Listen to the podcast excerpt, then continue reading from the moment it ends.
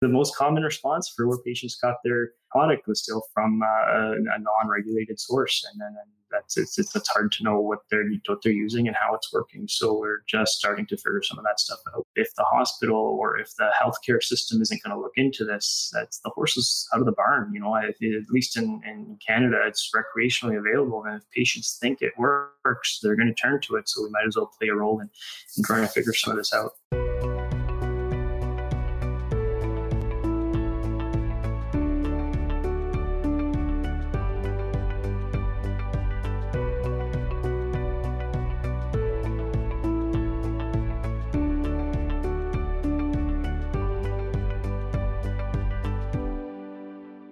Before we get started, I wanted to give a brief overview on the basic science of cannabis as we will talk about some of the components throughout the podcast episode. So, the flowers and leaves contain about 500 distinct compounds and 144 different cannabinoids. THC and CBD are the most common. Now, THC has the majority of the physical and psychotropic effects. CBD has less psychoactive potential, but more calming and anti inflammatory effects. THCA, which is a THC precursor, has many of the same molecular targets as THC and has anti inflammatory, immunomodulation, neuroprotection, anti neoplastic actions, but it doesn't have the same psychoactive effects as THC. Non cannabinoid compounds are terpenes and flavonoids. These have demonstrated antioxidant, anti inflammatory, anti anxiety, antibacterial, and anti neoplastic actions. I also wanted to mention that we have the endocannabinoid system, and this is implicated in inflammation, bone development, and pain. It's a complex network of receptors and transmitters that has been implicated in a number of uh, physiological functions, both in the central and peripheral nervous systems and other organ systems. It's also involved in memory, learning, reproduction, appetite, psychiatric symptoms, digestion, sleep and wake cycles, the regulation of emotion, and synaptic plasticity. Welcome to the Medical Matrix, everyone. I'm your host, Dr. Rosie Sender, and I'm here with my co host, Dr. Erica Fisk. Today's guest is Dr. Harman Johal.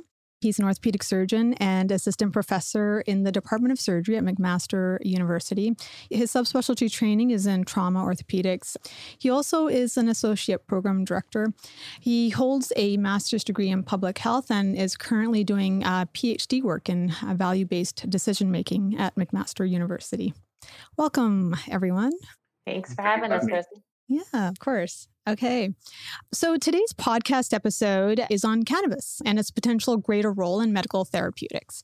Our discussion will focus on potential for cannabis in musculoskeletal pain, given that we're all orthopedic surgeons, that's a particular interest of ours, and whether it's post injury or post operatively or just chronic musculoskeletal disorders. And so, for many years, many physicians have turned to opioids like oxycodone or Oxycontin for pain control in patients. It has become a regular part of post-operative pain management for musculoskeletal surgeries. So that's why today we wanted to discuss cannabis and its role in medicine and brought Dr. Johal on because he actually has done some recent research work in cannabis and uh, its role in musculoskeletal disorders. And I was excited to see that he had done this work because I'd been wanting to do this as a topic for the last uh, year. And then when I saw that he published some research, I was like, I know that guy. That's great. I'm gonna I'm gonna get him to come on and talk about this. So uh, thank you for coming on. And one of the places where I would like to start is what got you into this particular area of research?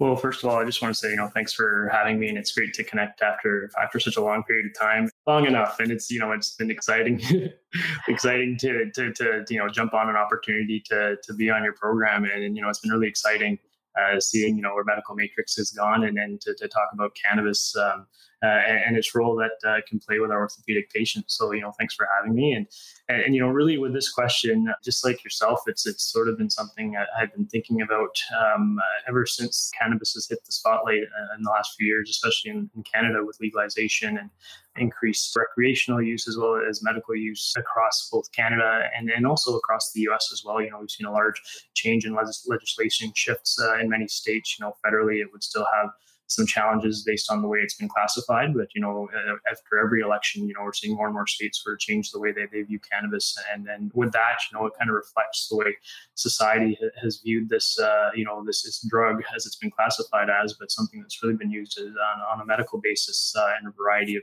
a variety of different times, and, and now is no different, you know. And you know, your introduction was as a perfect sort of background in terms of where this research really has, I think, an important role.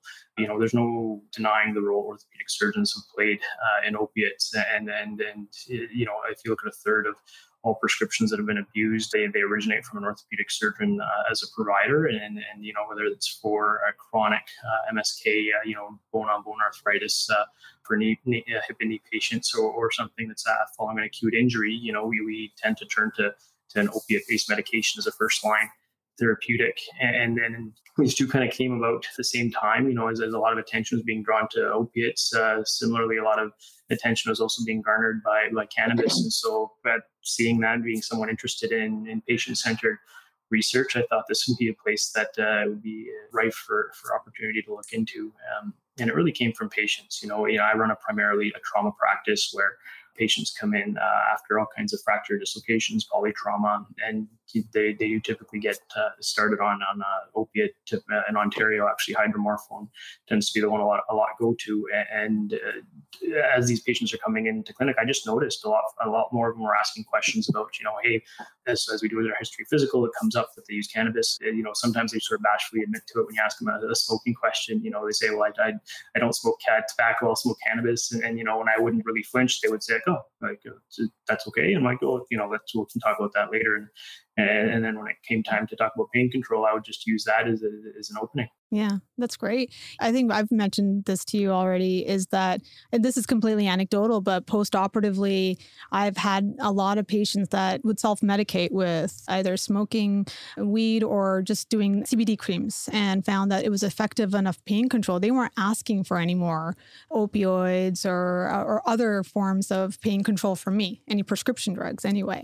Actually, I would never give anybody a second prescription for opioids. Uh, usually, what I would do is that give one prescription post operatively, just like we're kind of sort of ingrained to do. And we can talk about that in a little bit. But then, you know, on their post operative visit, if they require more, depending on the situation, for the most part, if I found that they were either taking too much or they wanted more, I would really refer them to a pain control physician because I'm like, I don't want to contribute to that because there are probably multiple different modalities that a pain control physician could use to help manage the pain versus giving another prescription for an opioid. Yeah, and I think you know that's it's it's a great approach, and I think that's a newer approach, certainly, especially in orthopedics. It's, it's as you sort of alluded to in our training, we're we're conditioned to just you know write that automatic prescription for you know as little as thirty, as high as eighty or one hundred and twenty Percocets after a standard procedure, whether it's a you know knee scope, ankle fracture, hip replacement, and and and without good guardianship over that, you know, it would be very easily become an automatic prescription at the two week visit, and then maybe at the six week visit, and then before you know it, you have a patient who you're trying to actively get off, and then you don't have a long, you don't have that long therapeutic relationship with them that say a family physician or another provider might have that can adequately manage these, and and but you know we can't deny that we start that and we play a role in it. So, you know, when we have things like this and, and you know cannabis is potentially an option here. It's it's one tool that you have in a toolbox of pain control, but you know it, the, the key is it's an option outside of what traditionally used, and, and, and something that potentially has a better safety profile. Which you know it's it's uh, it's still the wild west, and, and, you know we've done some research in it, but there's, there's very very little, and then that's where you know a lot of the the discussion begins around the research. in cannabis has traditionally been you know around chronic pain, if anything, cancer related pain, uh, and that's where it's traditionally played a role as an analgesic and, and it wasn't really talked about much. You know, there's been a lot of taboo around it societally, and you know, with federal, federal, and you know, state or provincial legislation that's really restricted how well it could be researched and. You know, anything that's available out there, you know, sort of pointed to maybe it plays a role in chronic pain medication is an option, but acutely, you know, after an acute injury or surgery, no one, the research around it is, is really not there clinically. There's some basic science evidence out there, but it's, it's really not strong.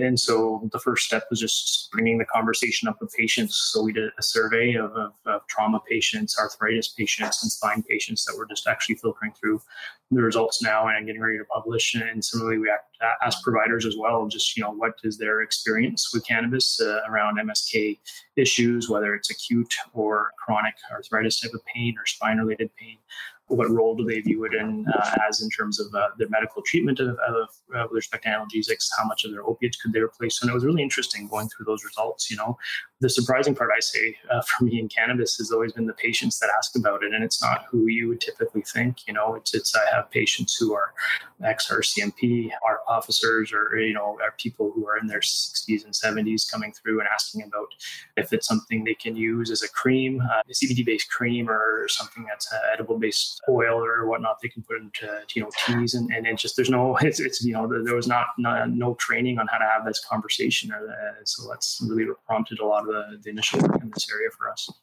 see i find that what i've noticed here and like i'm in the middle of the country now in, in indiana and there's a huge openness in california where you might have somebody who was not otherwise exposed to cannabis or or CBD, and they would be much more willing to accept that as a treatment option. And here in Indiana, I was really surprised when I moved. I just moved recently, is that there are so many CBD shops here. I mean, cannabis is illegal here, but I saw like your local Subway closed down and there's a CBD oil shop. And I remember these places from childhood, and now I'm here 20 years later. I'm like, oh my gosh, there's a CBD shop down the street.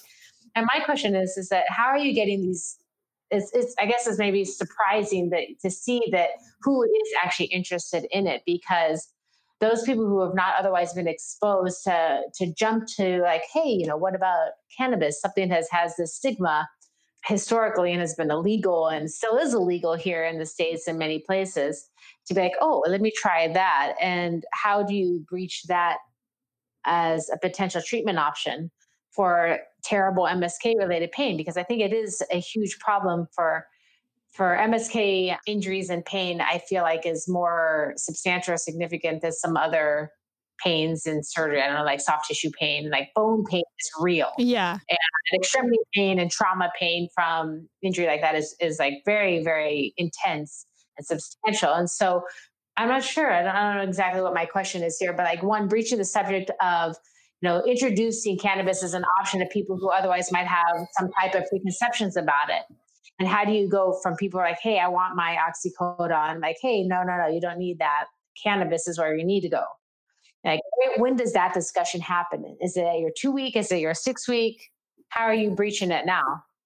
Yeah, I think it's uh, you know it all comes down to you know pain is a very subjective thing and it's mm-hmm. different. It's going to be different from person to person, and, and a lot of it is situational. And, and I, I I work and operate in a very acute realm in trauma. I'm having my conversations with patients in the emerge department or you know fracture clinic or pre-op holding area, often around you know this is and the conversation is you broke a bone, it's supposed yeah. to hurt. No, but like you don't know these people from anybody. Like trauma patients, you don't have that um, that preoperative relationship or that that relationship going into a surgery where you're having an elective type procedure. Like you don't know mm-hmm. these people and like, hey, random person, how do you feel about taking this rather than pain meds? Is right. that and, the discussion? So, I was, yeah, I was just going to say it's you know it's a very uh, it's an interesting way to meet patients, and I often say I, I, get to meet I get to know my patients after after I operate on them, usually after the fact, and in that introductory conversation around pain, I, I, you know I get the information as a history and physical. Usually that's when I, I that's my assessment of what their experiences with cannabis in the past. It's usually just you know part of my smoking, drug, medication history. I'll, I'll typically ask around it, and that's when I'll, I'll, find out if they've used it in the past and or if they use it on a regular basis. And and then as we're discussing what the pain is going to be like with their injury, I did the standard of care, and it's, it's undeniable because it is very real pain. Is is they still will get a pain medication for opiates after mm-hmm. I fix their broken bone. That's going to be like Rosie a two week prescription and no refills after that. You know barring any real on sometimes uh, you know situation changes, but you know typically two week prescription. And then as they're trying to uh, deal with their pain that's still going to be evolving, uh, it, the most helpful thing at that stage is typically an anti-inflammatory or some multimodal pain control that's when I bring in the discussion around acetaminophen and Advil or Mol- any other non-steroidal anti-inflammatories. And I say, and by the way, CBD and cannabis is also potentially considered an anti-inflammatory medication. Uh, so if you want to continue to use that for your pain control, we can discuss that. And then that's when I, I bring it into the conversation, and patients will bring that in at the next uh, two-week follow-up. That's impressive. So if someone has an acetabular fracture, you give them two weeks of pain meds, and that's it. You're like, see you later. well, that's what I mean. It's situational, and you know, if right. it's a if it's an ankle fracture, it's different. If it's like a polytrauma, you know, that's it's sometimes right. they'll they'll get something up to six weeks. But then I do start other modalities as soon as I can, and especially when I'm seeing them in this outpatient settings, and, and uh, at least introducing that concept because that's I think impressive. we're trying to move people away from opiates is the only solution. Okay. And I think one of the other things I wanted to mention when you were sort of talking about when to introduce this, part of the issue is also the marketing message too, right? Because the pharma companies have marketed OxyContin, oxycodone very well. You have to figure out a way of convincing enough physicians or well one we need data to do that but also but convincing enough people and to change the marketing message around cannabis as like, yeah, anti inflammatory benefits. You framed it as a potential anti inflammatory benefit to it. Yeah, and it's just trying to discuss what we know about it, you know, and, and that's uh, the, the, very little evidence out there sort of discusses its role as an anti inflammatory. The other role that we're just now starting to explore in, in trauma patients is, is, is anxiety and, and sleep. You know, that's another area that's not pain, but it's related. And it's something that definitely gets, uh, takes an impact after the types of injuries some of our patients go through. And that's the other sort of role that uh, and it's it's really been a, a, discussion and evolution. And and I put a lot of credit to the fact that I practice in an environment that does you know a lot of research in patient outcomes. And, we have interventions where in our in our fracture clinic now we're, we're screening patients for virtual psychiatric support as part of their recovery. And you know, and part of that is that's where another it's another opportunity to discuss the role of things like like cannabis because um, you know when we talk to our patients about it, our focus groups and our research, one of the characteristics they describe about the role cannabis might play in their recovery is that they have pain, as we discussed after you know after an acetabulum fracture, you're going to have a mm-hmm. painful hip for a period of time, and and cannabis sort of helps them reframe their approach to the pain, and then they still feel it. They just you know it, it's but it's further away, and they're able to to go through their rehab and their physio and do the things that they they need to do. So that's one benefit. The other is it helps people just readjust to their new reality. You know, someone was driving driving to work and and, and they're about to have a very normal day, and then their life is changed in an instant when they have this MVC.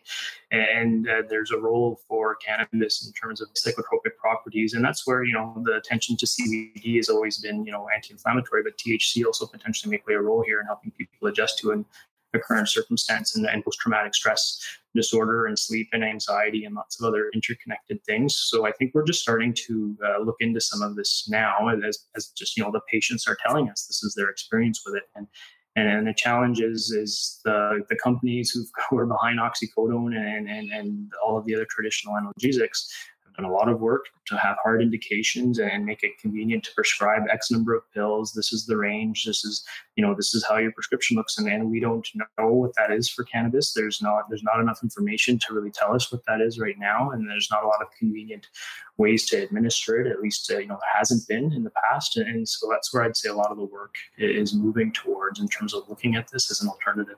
And also, I think you'd get a lot of pushback from pharma companies too, in a way, right? Because again, this is like a competition for them too, right? So it's an interesting space because, in a way, it's a cornered market Eh, especially in musculoskeletal pain, to bring in cannabis.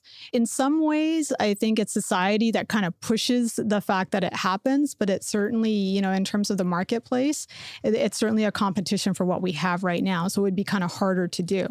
And the other thing, I think in Canada, you guys are in a good position eh, because it's legal there like all across the board, right? So there's more opportunities I think you have there to really fund a lot of studies really do randomized control trials in, in multiple different areas to prove its efficacy or not. Like, again, you have to really do rigorous trials to see. And then you can really make an argument for it as a valuable form of pain control. It's a, it's, it's a challenging environment still, you know, even though we have a more favorable environment to do that from a regulatory standpoint, it's still, it's the Wild West. And, and, and you know, I'd say your experience going back home to Indiana and seeing all these CBD shops you know, you, who knows what they're selling right now? Because the problem is it's it's not it's not regulated. The product isn't checked for consistency and what's uh, you know the ingredients. And we have that you know here now. There's still a very there is still a very non regulated market in, for cannabis in Canada, despite it being legal. And I think that's a different discussion. But you know, the, the market that's there uh, trying to look into the products that they're they're having for both recreational and medical usage, and and trying to develop at least some standardization in terms of how we discuss it across different products. Because you know, there's there's discussions around THC versus CBD content, and then there's other cannabinoids and terpenes that are beneficial, how you administer it, and all kinds of other issues come into play with how it'll interact and, and and work for the patient. So it's it's it's the challenge is it's it's a medication. It seems like something is there based on what patients are telling us, but there's a lot still to unpack and research. And that's just now starting to happen in Canada in the last few years. It, does take a lot of time to, to drive some of these machines up behind a really rigorous RCT. We've got a few that are like, you know, poised and just, just starting in Canada at the at McMaster. Uh, but an issue is, is, is Health Canada is aware that it, uh, although we are in a in a favorable place to do this, so there's a big spotlight, and there, that research has to be done rigorously. So the, the, the licenses behind the research for a lot of hospitals have, have been in, in, in, a little bit of a, limbo for for, like a better probably over a year now. As we're getting some of that green light, is just starting to open up the trials, and the RCTs are coming. They're they're still a few years away, and then the products being tested are that's the other issue is we don't really know. There's a lot of the history behind a lot of these products is anecdotal evidence. You know, if, if the, mm-hmm. the patients that we've traditionally asked in our surveys you know, what do you use? Oh, it's just some stuff I got from some guy. you know, the, the, the, most common. Yeah, on Granville Street in Vancouver. well, it's uh, the most common response for where patients got their product was still from uh, a non-regulated source, and then that's it's, it's, it's hard to know what they're what they're using and how it's working. So we're just starting to figure some of that stuff out.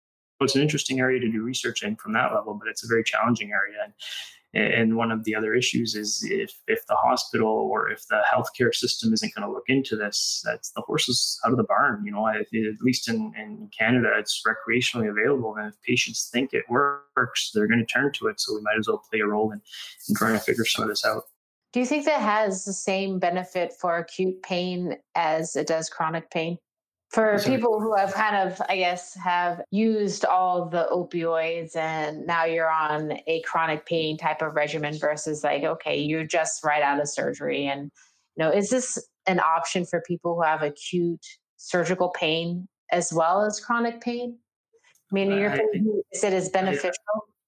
there seems like there might be a signal there, but we just don't know, I'd say, enough about what component of cannabis it is that's, that's helping mm-hmm. people with their pain control. And post op pain, acute post injury pain is a very real phenomenon. And, and we do need to have a way of helping patients through that. And, and right now, the best or the standard of care is still typically something for orthopedics that's, that's opiate based cannabis may play a role with in combination with acetaminophen, in combination with other anti-inflammatories. So now we have some trials going on that are focused not necessarily on cannabis as the intervention, but on just a multimodal non-opiate alternative. And that might be where it, it may have some role for, for surgeries that are, say, quite minimally invasive, like arthroscopy, uh, mm-hmm. uh, less invasive, like uh, peripheral extremity surgery. But, uh, you know, acute. You have not met my patients. For, well, it's, I'm it's, foot ankle. they're, they're the worst. She's a foot ankle surgeon. Uh, it's, it's, it's, it's, especially, you know, if you get into complex regional pain syndromes and that kind of thing, it's, it's, it's a very difficult area. Hand and wrist is notorious for that, right? And I think oh, yeah. that discussion is not just about one one treatment alternative. It's, you know, it's recognizing that you're going to have a problematic patient with their pain approach to pain very early and trying to get them into other, especially non-opiate forms in that in that situation, you medications my main outlook on like where this could be hugely beneficial is in the elderly population. You're talking hip fractures, all your basic bread and butter orthopedics and the elderly fragility fractures where opioids are really dangerous. And maybe trialing in that population where the risks are are so substantial and you're having respiratory distress and you know confusion and delirium and all these things that are associated with your opioids and bringing in something like cannabis in a in maybe an edible like a edible fashion would be hugely beneficial as a multimodal treatment to elderly fractures and, and musculoskeletal injuries.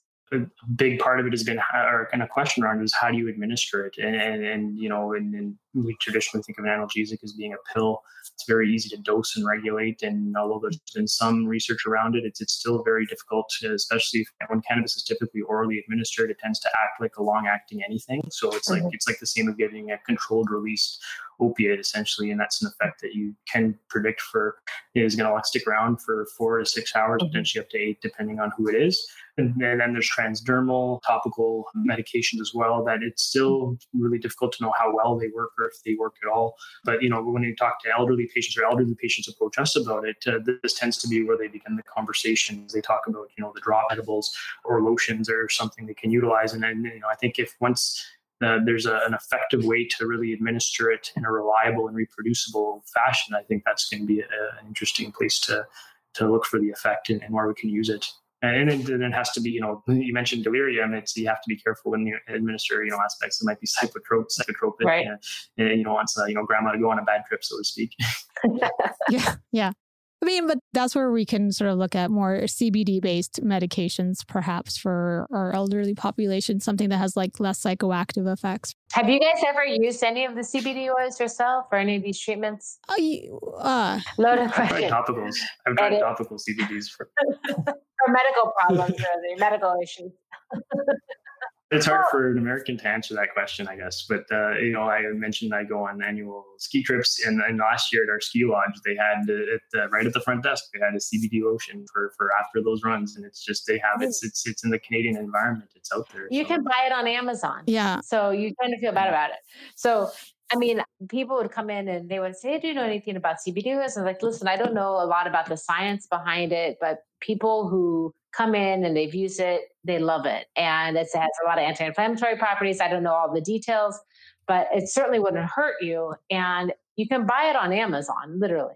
And so I had Achilles pain and I tried it and it really does work. I swear. I mean, like I stretch, I did all like your typical things, but you rub it on and it really did make a difference the CBD oil treatments and I used it for a couple weeks and I actually noticed a difference that I just it's such a a low risk thing to offer as an alternative to some of the other things like a Voltaren or some of the other anti anti inflammatories, topical anti inflammatories. 100%. Like I mentioned before, I've had several patients come in and they'll tell me that they're already using CBD creams. There are some patients we have that are not good surgical candidates or the issue that they have, it probably should wait a little bit or, or whatever the reason is, right? And some of those patients were using CBD creams and handling their pain very well, or post operatively, they were handling pain well with just CBD creams. And I had patients that were not just the younger population, most of them were like middle age or older that were coming in. I mean, the discussion is changing around this, and it's just like if it's something that's out there that works for patients, yeah. why, yeah, not, why not um, figure out a, an educated way to discuss it? You know, and that's uh, it's it's interesting being able to discuss something that was previously thought of as is you know illegal and in the same category as as, as narcotics, sorry, as opiates, uh, essentially as a street drug and now it's the discussion around is being flipped on a societal level and a medical level. And, but you know the discussion on opiates is still there's a taboo around opiates now because they're they can actually kill your patients compared to something where this is a something that i was previously conditioned to think is illegal and bad and actually hey by the way it might not be so bad. And and lots of people are starting to talk about it being legal as an option. And then research so far has shown that it's uh, safety profile is better. And then the you know the questions still remain. You know, to know what about smoking or and how, what kind of conversation do we have with patients around that? And if people are going to use it, what's my responsibility in terms of counseling them in terms of how to use this? But then that's what I think we're trying to figure out. I mean, I don't know what, what you guys have when people talk to you guys about it in terms of smoking it or using it. What do you guys have a spiel for them yet? Or? I don't specifically have a spiel for it. I do discuss that there are many less side effect profiles and promote some of the anti-inflammatory benefits and and so I'll I'll say things generally about it. They just kind of want some validation.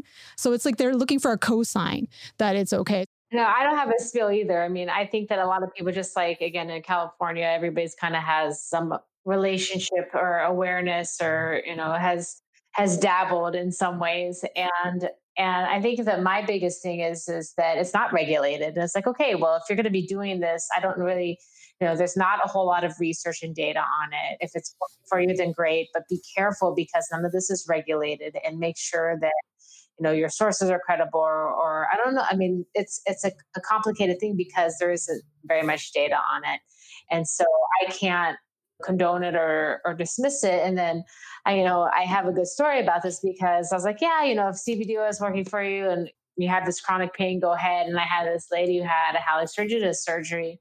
I swear to you, she quit her job and started growing cannabis in a factory.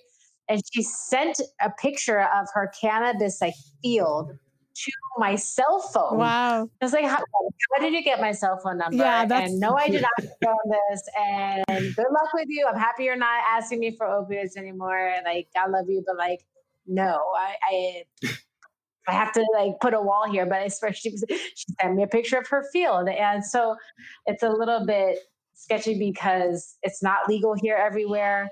And it's so unregulated that it's hard to be fully backing something that doesn't have FDA approval and whatnot as a physician. And I think that until the data is out here, it's going to be a little bit of a line to to dance on. Yeah, I, I agree with Erica. Yeah, it's a very it's a, it's a tricky space and you know that i liken it to the, the time period we went through right before kind of cross country legalization and you know there's a lot of discussion around it a lot of uh, illegal more and more illegal storefronts were sort of popping up in the period right before legalization and that was when it was really difficult to discuss around mm-hmm. it because you know it's the the I tried looking into some evidence, and that's kind of the, the first stages of me sort of beginning to look into this, and there wasn't a lot out there. You have no idea what the patient's using and, and, you know how to counsel around that was very challenging. And, and, as the legalization sort of came on the scene and more and more government regulated uh, shops were out and you know you patients now had access to something that was was screened and tested and, and, in government level facilities. And there was a medical a lot of these companies now that are popping up are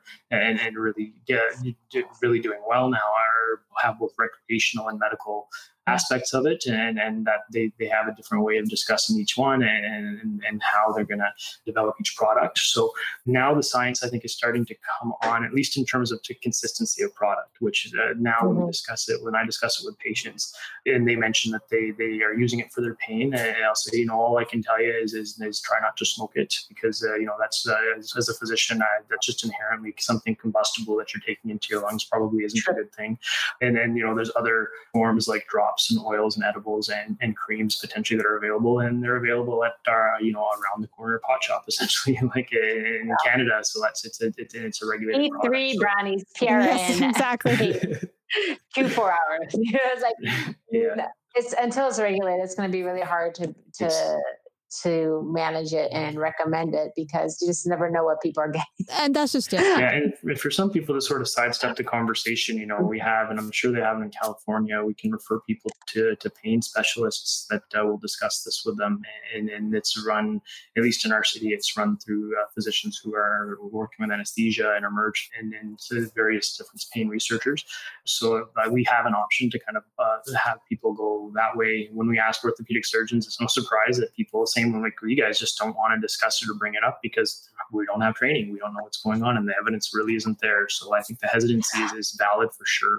And we're trying to get a lot of the evidence to make a better discussion around it coming up because we try to practice in an evidence-based approach right? That's just the way we've been trained to do it and that's just and you know i still that's the right way to do it. And even though i think we can all see the benefits of it we still don't have enough data to be completely comfortable with saying it's fine. And like you said before we don't know the exact sources. We don't know exactly what's in the composition of the CBD oil that they're buying off of Amazon. There was some news program, uh, I don't know, a couple years ago that did highlight nine companies were touting CBD products, but there wasn't really much CBD in them or something, you know. So there's a lot of fraudulent claims about the composition of what they're selling or the efficacy or the concentration of CBD. So there's no regulation. And I think ultimately what needs to really happen is we really just need to have a lot of trials we need to have research we have to show this amount of cbd works this concentration of cbd works or thc or whatever you're studying and really document this data so that even if there are companies that pop up and can make things you can make regulations you can make products based on the data that you get from these studies that can prove what actually works and then it's going to be easier to approve with fda and then it's going to be easier for us to be able to recommend it as a common form of analgesia, right, for patients. But like I think uh, it all comes down to we really need to be able to do really good, rigorous trials, like randomized control trials. We really need to get data, effective data that we have some guidelines on. What would Mo say? Yeah. What would Mo say? What would Mo say? Absolutely. You know, always going on in the back of my mind is what would Mo say? well, speaking into your, your, your, your earpiece. Well, absolutely. You know, right out of the page of most, uh, Mo's book's got to be evidence-based. But, you know, one interesting thing is, is, is RCTs are, they're sometimes tough to do and they're expensive and they, they're time consuming. And, and, and and like I kind of alluded to, and in some aspects, the horse is out of the barn, at least in, in Canada and some some states that have uh, already jumped to legalization. So, doing an RCT in an environment where we actually ha- don't really have control over what patients are using, even though they might have the placebo pill or the placebo cream, who knows what they're, they just say, hey, this pill doesn't seem to be working, and who knows what they're going to use anyways. So, yeah, I mean, 100%. For sure, it makes it tough. And I think that's going to be one of the challenges that's going to be ongoing with this now and in the space it's in is the rigorous trials are going to be a challenge to do. And, and, and depends on how controlled you're going to try to make them.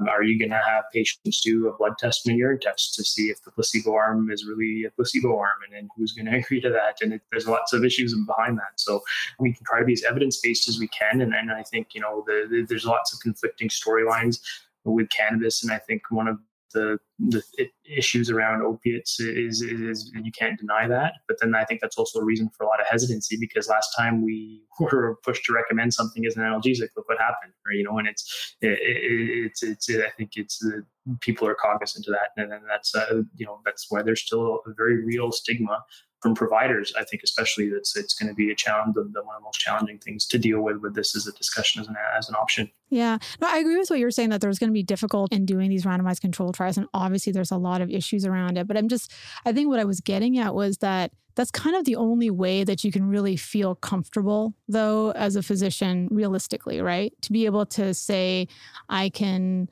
on good faith really recommend this amount of CBD or THC, whatever, based on clear cut data that I have. That's all I was getting at. I understand that it's a very difficult thing to do, but that's what would make it easier for us to give it to our patients. For me, like you, you touched on this a little bit in, your, in the research. What are the real risks for people listening? Like, what are the real, real downfalls of using cannabis?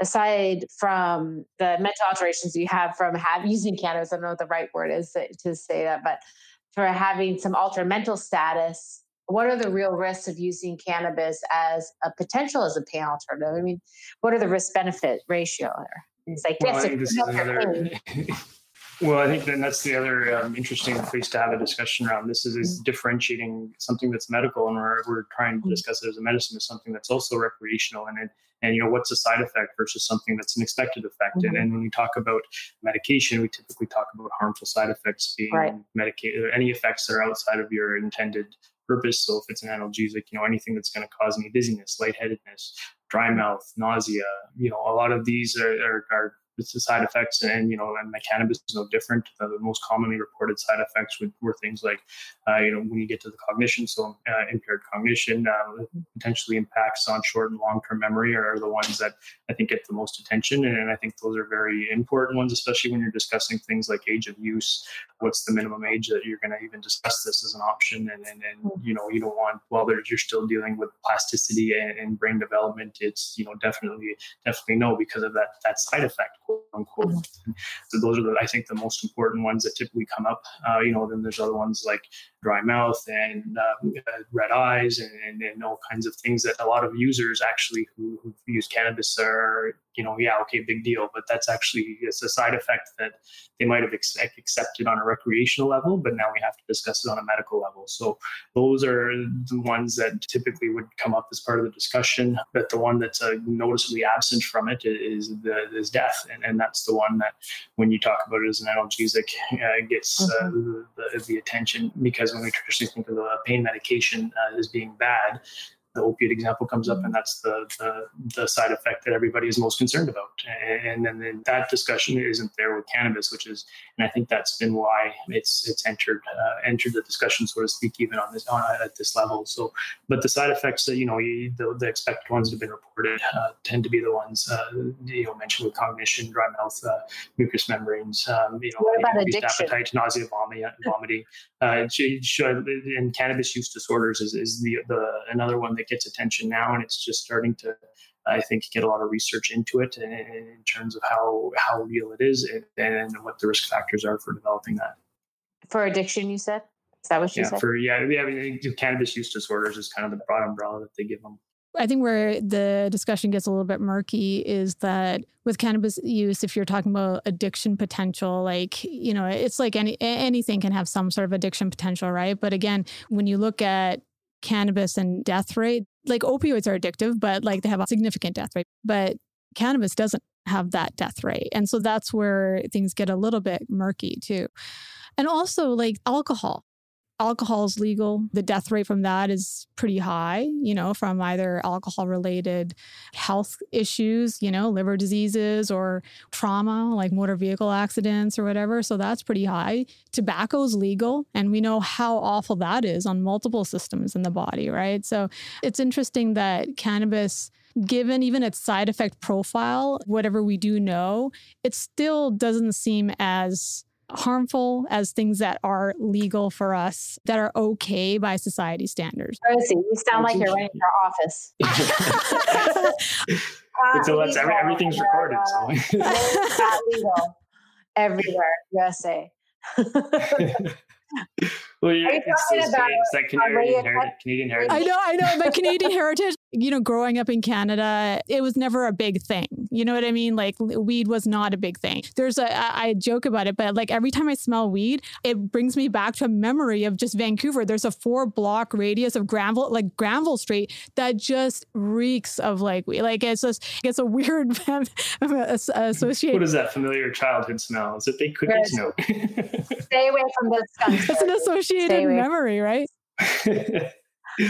it's, it's, it's it, but like it's it's such a it's an interesting discussion to have because it's it's like you said it's something that uh, growing up in, in Canada although it wasn't technically legal it was it's, it's still prominent and the discussion around it was easier for maybe someone from surgeons we trained in our generation potentially compared to you know not potentially for sure it is compared to surgeons who trained ahead of us uh, in a lot of situations just because it's just you know you're exposed to it on a different level. When it comes to you know to discussing the negative side effects as well I think addiction is something that it's fundamental to the discussion around opiates. And, you know, we, we talked about uh, the issue with mortality. It's just there's such a narrow threshold, narrow space between the, the, the lethal threshold and an overdose. And, and in the words, you don't have uh, that same potential concern with an overdose of cannabis is, is, you know, one, one discussion around risks and benefits. But then when it comes to addiction and, and pain, it, when patients are going through the trauma that we see that, that, that, my typical patient population comes in, you know, they describe it was a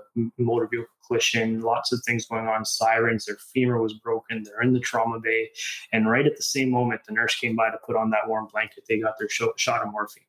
And, and, you know, if you want to talk about how addiction starts, it's it's it's you know, this is they're they're going through something that's you know traumatic on every single level, and, and there here's a medication that takes it all away and then, then the nature of addiction and opiates, one of the reasons it's so strong is it's a very effective medication and it takes away all your pain and it hits the pain receptors and it makes patients feel good and or feel much better than they just were. Because something is such an effective analgesic, I think anything that's going to be an effective analgesic, it, it has that risk of, of, of, abuse. And and the, the issues is what are the issues with the side effects and, and what what's okay if they're going to have a prone a predilection for addiction what are the negative impacts of that and as they're going through their recovery you know you can you patients so you, you're going through something painful it's uh, you you have a very real reason for needing an analgesic in that moment but as you get further out from whatever injury or surgery you've had a lot of patients who don't have the same addictive tendencies the side effects get to them. They say, you know, it makes my stomach feel terrible. It makes I don't like the way it makes me feel, and then you know they they'll stop it. But there's something different in, in people who are wired for addiction, and Part of it is, is a real physiologic response. Part of it is, is, situational, and whether that's cannabis, whether that's opiates, I think it's something that's a, it's a bigger discussion. I think there is a tendency for cannabis to be addictive. There's a tendency for opiates to be addictive, and I think it's a discussion we have to, to have with patients for any analgesic we're giving them. It's responsible use. Yeah, and then there's a point where it's a ceiling effect. There's going to be a point where it just doesn't work anymore.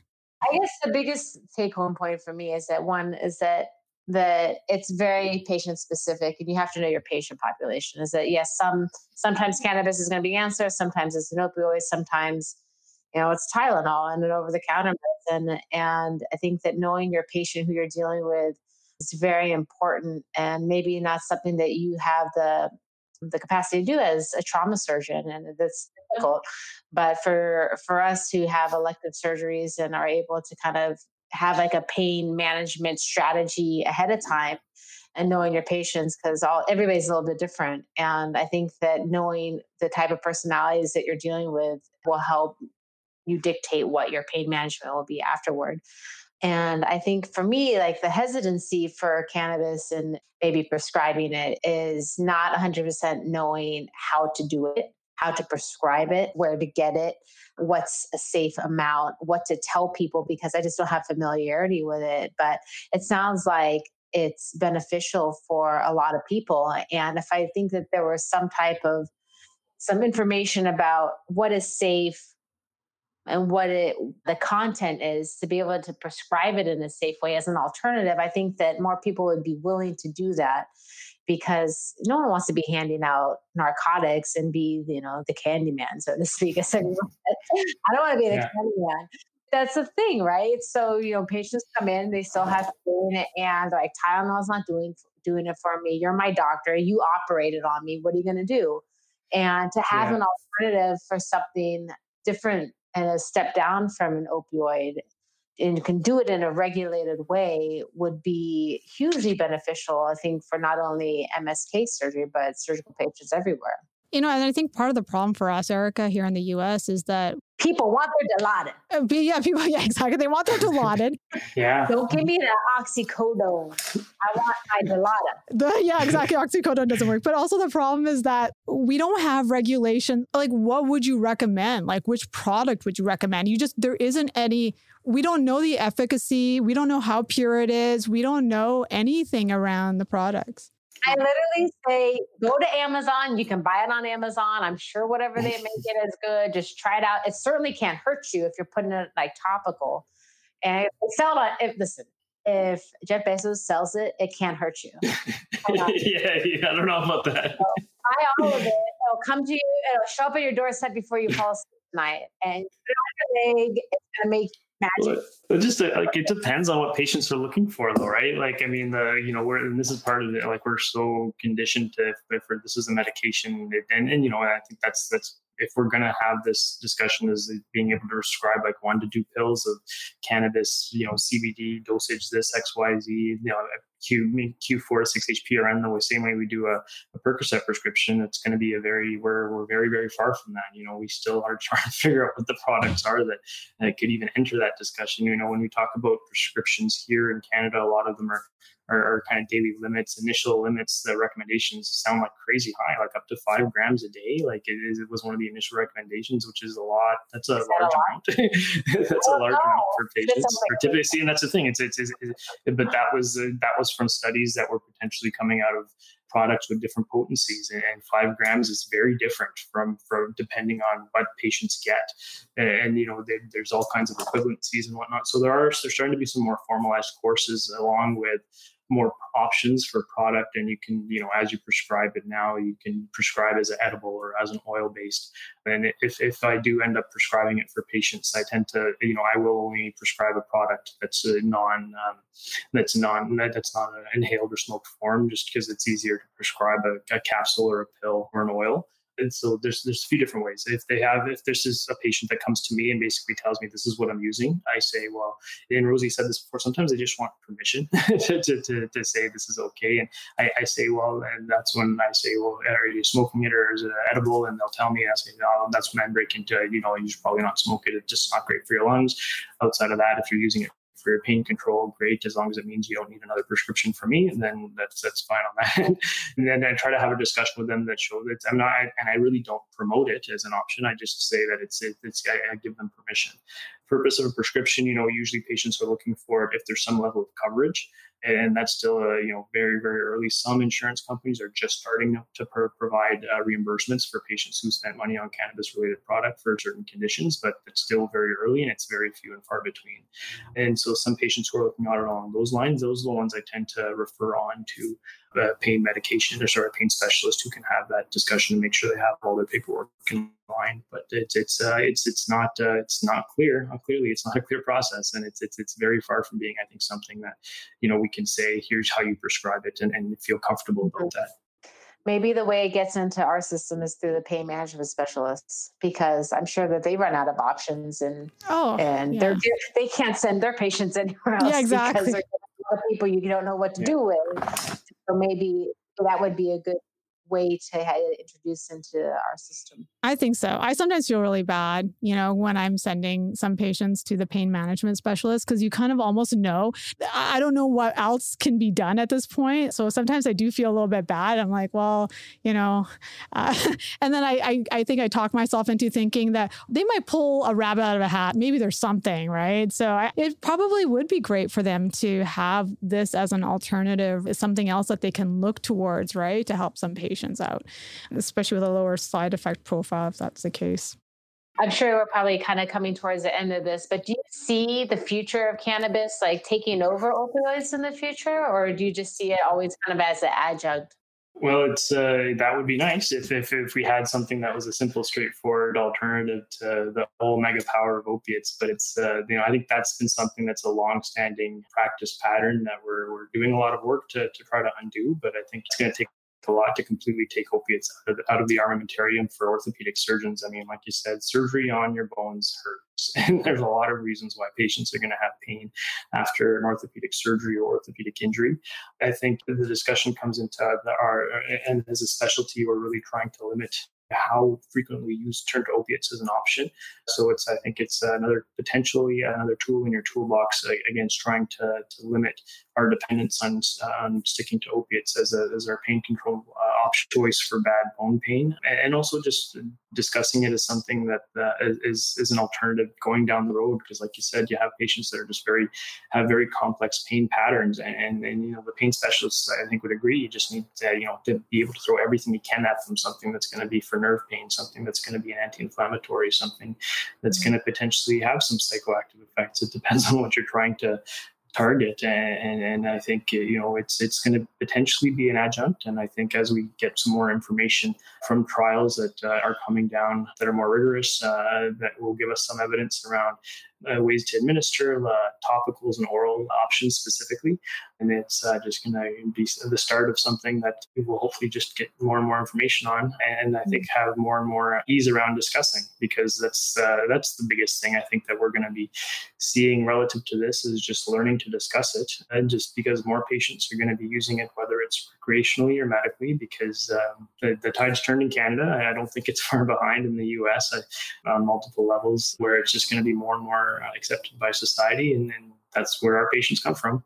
Yeah. And I mean, and also it's hard to argue. This has been around for thousands of years too, and a lot of ancient cultures as well, right? So I think that we're having a lot of discussions around it now, but I feel like it's inevitable that it's going to become a regular part of our treatment regimens down the road it's sort of proven its staying power if it's been around for thousands of years. So I think there's been some political issues around it for sure, you know, in terms of regulations and stuff in mid 1800s and early 1900s. So I kind of feel like once we get over some of those issues, uh, it's going to be sort of back into our pharmacopoeia, I guess, right? yeah, just it's just it's just entering the discussion. I mean, you guys, it's interesting saying you guys, you know, your patients are coming to you asking for Dilaudid by name. Oh yeah. when I was practicing in or training in Alberta, uh, we needed what was called a triplicate prescription. So to even write anything stronger than Tylenol 3, you need a triplicate. So opiates, sorry, for orthopedic patients, I was just conditioned to write Tylenol 3 as their typical pain medication. Then I came to Ontario and there was no triplicates. And that's when patients were coming up to me asking for Dilaudid and I'm like Hydromorph and Percocet. And I'm like, I'm not used to, I'm not, I wasn't even used to writing those prescriptions. And then it was a, just a local practice it's practiced in the U.S. You ask, uh, you know, our colleagues from the Middle East or Europe, and then they're they're like, why are you giving so many opiates? They're they're giving IV acetaminophen. You know, it's they have options that we don't, and you know, it's pain is a cultural phenomenon, and our approach to it and our discussion around it is, is shaped by society, it's shaped by our patients, and it's shaped by where we trained. So, this is going to be no different. One of the things that I thought was interesting that you said, I don't mean to go back to the beginning of, was that you said that it changes your relationship with pain, is that you still feel it, but it makes it further away. And I think that the expectation, at least in the United States, is that you shall feel no pain. And it's just about the expectations of of what an elective surgery pain will be post-operatively. You know, trauma patients I think are a little bit different because like I didn't break your leg, you know, that car right. leg yeah. versus like, okay, now you're having a knee scope or I'm going to ankle scope or we're doing like a lateral ligament, whatever. And surgery's not supposed to hurt.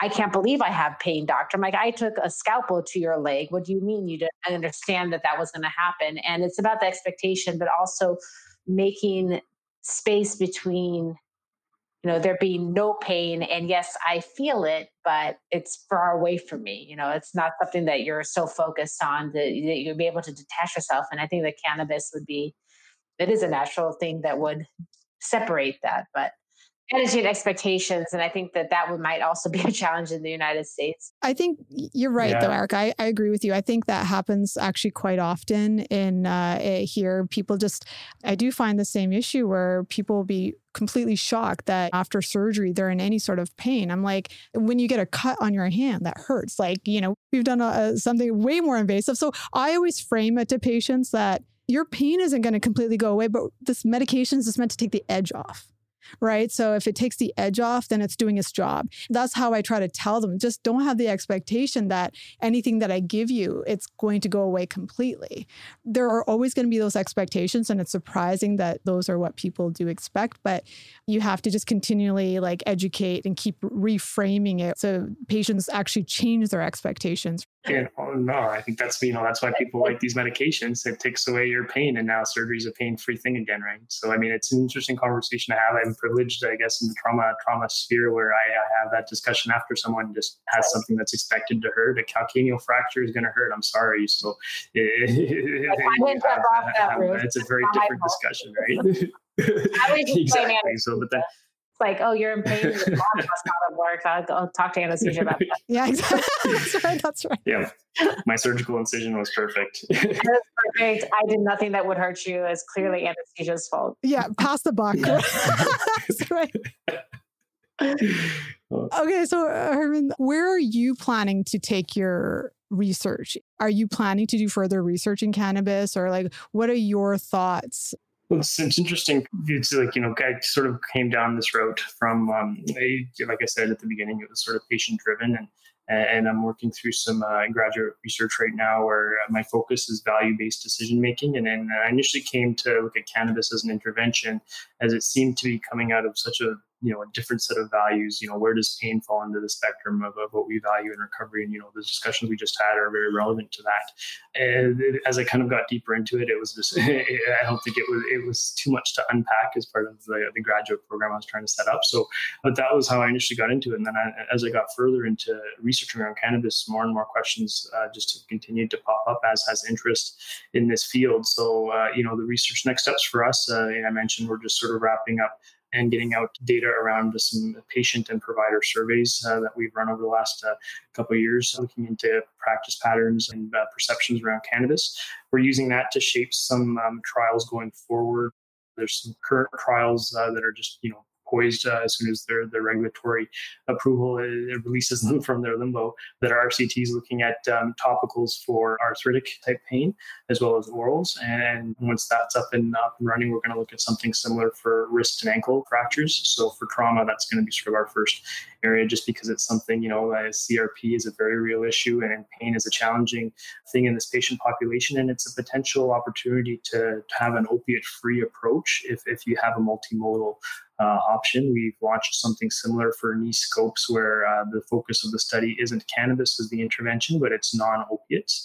So it's part of a package of interventions that's available in addition to other anti inflammatories and, and other non opiate options as a sole option, I think it's still, you know, a, a lot of work needs to be done to, to identify specific cannabinoids and terpenes uh, that might uh, have the most benefit for, say, a specific anti-inflammatory effect or say a specific other specific analgesic effect we're looking towards we're a while away from that but i, I want to continue to look at it in, in the trauma population and, and, try to separate the clinical effect from some of the stigma issues that it, it faces okay that's cool i know that my at least the patients population that I deal with, it's really challenging because everybody just has this expectation that it's supposed to be pain free. And I'm going to be running into the the stigma here in the Midwest of people who are just like, I'm not going to be doing any of that. They're not as open minded maybe as some of the West Coast population is, where half the patients already on on cannabis, maybe alcohol here. I mean, there's a liquor store on every on every corner. I don't know. I don't know what the answer is, and I think that there's a lot of of things that still are unknown. But I think that once we can get to do it in a safe way where there really aren't any risks, like, hey, I don't know how much is going to help you, but this is a way that I feel like I can safely prescribe it and you can try it.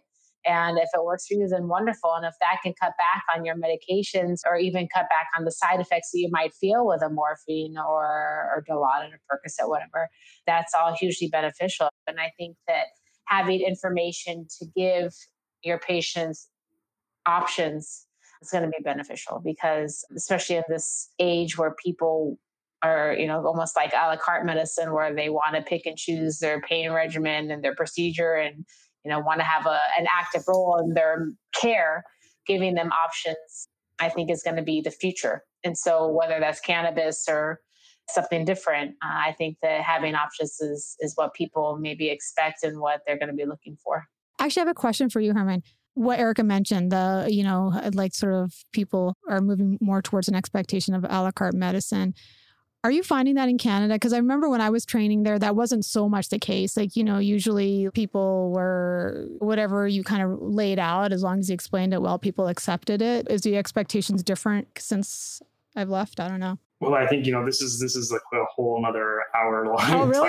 conversation for sure. But like I'm I just think, curious, you know, yeah. ex, you know, you know, expectations are huge, and, and whether it's expectations around pain, expectations around outcomes, you know, what you can expect after I do this really slick arthroscopic surgery, you know, it it's definitely plays a different role in a public uh, versus a private public system, and and and in our system where where there's no faces on billboards, there's no newspaper ads, so we have wait lists, and no one needs to the market for their practice. Right, also, right, uh, the exactly. discussion we have with our patients is, is very different, I would say, on that front. And uh, patients, for better or for worse, when they come to us, they usually really need whatever surgery we're trying to trying to, to talk them out of. Usually, yeah, I know. I remember. I Um, remember. so it's not that much uh, different. it- yeah. I think that's where that's where expectations, you know, that's where expectations are, are huge, and the discussion we have with our patients can can easily easily sway them. That's why they have to be as evidence based as they can. So, you know, we try to let them know what expectations uh, you know they can have with whatever we're discussing them with them as an option. But like you said, in our system, uh, patients just do sort of tend to go with what you recommend. We are seeing as as you know we're in the same market as you as our North American uh, neighbors to the south. We the, the patients get the same messages, right? So they you know they get a lot of the whether it's through TV, internet, all kinds of other media outlets now. They they they are starting to hear about you know uh, minimally invasive this or this approach for this type of surgery. So some of that is starting to come, but it's a, it's a different conversation in our in our in our realm and I think, you know, that would be a very interesting program. I'd love to be a part of that as part of my sort of value based research, you know, but like, you know, trying to discuss expectations and what you value versus what the patient values is, is, is sometimes in a completely different uh, time zone, right? So you have to, to have a discussion where if patients are going to be choosing something a la carte, uh, they have to know about the risks and benefits. And, and we don't do a very good job of standardizing the way we communicate that with patients. So, you know, cannabis is no different, but I think it applies to lots of other interventions. Mm-hmm. Yeah, hundred percent. I think that's that's actually a really good topic to at some point to do. I noticed a big difference uh, when I moved to the U.S and started practicing here coming from Canada. Even like the first week of my fellowship, I was like, whoa. Oh, it's, it's, like yeah. the expectations, the expectations of patients are like way different. I remember first week of fellowship, we needed to order an MRI for a patient. And, you know, the patient kind of asked me, like, you know, I should be able to get it today or tomorrow. I'm like, what are you kidding me? Like, you can't get an MRI that quickly.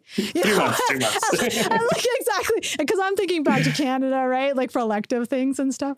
And then my staff was like, what are you talking about? Yeah, like we can schedule it tomorrow. Staff. Yeah, it's around the corner. Yeah, yeah. That's my MRI machine, by the way. it's just around the corner. I, so, yeah. So basically, I had a real, like, it was like a pretty quick intro into like the expectations, you know, here in the US versus in Canada is interesting. I mean, it makes the, you know, I think it makes all kinds of interesting fodder for research, the, the differences between our two practice settings. And then, and then, you know, when I went to, when I first started fellowship, where we didn't do a lot of them because we had lots of other busy fracture, you know, high energy injuries where I was, uh, where I trained, but, you know, there'd be some, uh, occasionally some wrist or ankle fractures that there's no way in, in hell, like we'd offer that on, on that in my residency training in Canada. And, and they're picking them up. And you know, I kind of question like, you know, it's the inclination is not really off. It's there's not really a huge. Like, well, if I don't fix it here, they're just going to go to the hospital down the street and they're going to fix it there. So we might as well just fix it here. Yeah, so, I know. Really? yeah.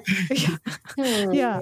No, but like it's it's you know there's a different there's a different mind frame I think uh, in terms of patient populations and, and discussions around healthcare. So yeah, that's why I think evidence based medicine is as important as it is. Try to uh, at least discuss what you can around the evidence and try to let the patient make the, some of these decisions that, that we can let them have them make, I guess. Yeah. But I think what you said, though, is trying to communicate in a standardized fashion so that people really get all the information they need, even from our evidence, right? And that's the part that's hard. That's never going to happen yeah, to be able to effectively communicate that. Exactly. Effectively com- communicate that and then people to understand that, right? Because I can tell you, I spend a lot of times with patients giving them information about their fracture, about the situation, about the surgery, everything. And I always actually say this because I know they're probably half listening to what I'm saying because in their mind, what's happening is, oh, she's talking about surgery. Oh, I got to take care of this, da da da da da. So I don't know how much they're really listening to what I'm saying, right? But then I'll always say, and if you don't remember anything from this conversation, I really need you to remember this part, right? And they do remember that. When I put that focus on like the two or three things I need them to absolutely remember, then, you know, post operatively, they'll say things like, oh, yeah, I remember you said that, doc. And so, yeah. yeah. The thing is, Rosie, is that right now what's going to happen is that just like other areas and the news and just like American culture in general, is like people are going to go to the doctor, whoever that tells them what they want to hear or what they're expecting. They want to hear. They, have yeah. done their little Google research and have an idea of what needs to happen, and they're going to go find somebody who's going to to give that answer to them. And how often I quote Canadian studies on Achilles tendon injuries and all that stuff. And they were like, if you want your Achilles fixed, it doesn't matter what. I'm like, hey, you, you really don't need it fixed if you want it, blah, blah, blah. And if I'm leaning one way or another, you're 65 and you have heart disease and maybe non-op would be better for you. That person is going to find a doctor who is going to fix their Achilles tendon. Yeah, yeah, that's yeah. true. And they have an expectation. And they, they do it minimally invasively yeah, if you don't do it, if like I already know what I want from you, and if you're not going to give me what I want, I'm going to find somebody else who's going to give me the answer that I want to. And this is a whole different podcast that I can't even get into. Totally. but this is a culture that is going to be very difficult to fight. Yeah, that's very true. Yeah. Okay, and that being said, I think we're uh, we're coming towards the end here. On that optimistic message. very, very, very optimistic end to our podcast. I know. I think that's a very optimistic message because it gives you an opportunity to stick to your morals and the evidence. And yeah. you have your you you don't get to sway in there you have to stick to your principles and what you're willing to do and say and based on ortho evidence data and your randomized control trials and stick to what you're comfortable doing because it's the right thing for the patient and not getting into what people want or expect from you. It's just a whole different conversation. It's an well, optimistic. well, I think we will have, we'll have that. It's just you know, it makes me think of something else optimistically. Is just that you know we're going through this whole period now where a lot of attention is, is and a lot of development has really happened in the virtual and technologic space mm-hmm. and the way we message and, and and connect and communicate. Whether it's you know whether it's social media or other outlets, you know there's there's easier ways uh, uh, for us to get information out to patients. And then you know you mentioned it, patients will Google whatever they want to to look into. Uh, but if we can kind of get the information they get out on Google is is credible information. It's, I think whether it's we point them to resources that uh, surgeons are, are, are, are developing, or, or, I think there's going to be some exciting patient communication tools that are that are going to come out of this whole period and continue to develop. I think that will hopefully make that conversation easier for for whatever intervention, right? Like I think uh, you know it's how how do we get that message across? It's a lot of very complex medical information out there that we're trying to digest and regurgitate to these patients, and and I think uh, hopefully we see some exciting developments on that. Okay, so Harman, any closing thoughts, burning things you need, something that you really need to get out to the audience? you know, I think it's important to to recognize the fact that well, there's a lot of excitement and interest in in looking at cannabis as, a, as an option for our MSK patients it's very early and, and we're just starting to see some of the much needed evidence hit the scene as, as the environment is just beginning to, to be favorable to such studies even going on. Um, you know, we're lucky in Canada where, uh, as we mentioned earlier, we have a legal climate that's friendlier to, to, to, clinicians who are interested in looking into this. So I think it's that gives us a, an exciting uh, position to at least um, uh, further investigate uh, the role it might play based on what patients are telling us so far, it seems like uh, there may be uh, some role in terms of uh, an anti, if it being an analgesic that is an alternative to, to opiates. And, and that's really where I think uh, my discussion with it is, as especially as a traumatologist, discussing it as, a, as an opiate alternative. but again, uh, really looking forward to, to, to helping out with some research that can guide us further on that front. Great. And that's awesome. Well, thank you for coming on with us. It was really enjoyable to talk to you and reconnect. Always a good time with you, Erica. so thank you both for coming on. And I look forward to having like another chat, maybe on value based expectations. So we could do that one time. Yes. Uh, thanks for having me. Thank you so much. Take care.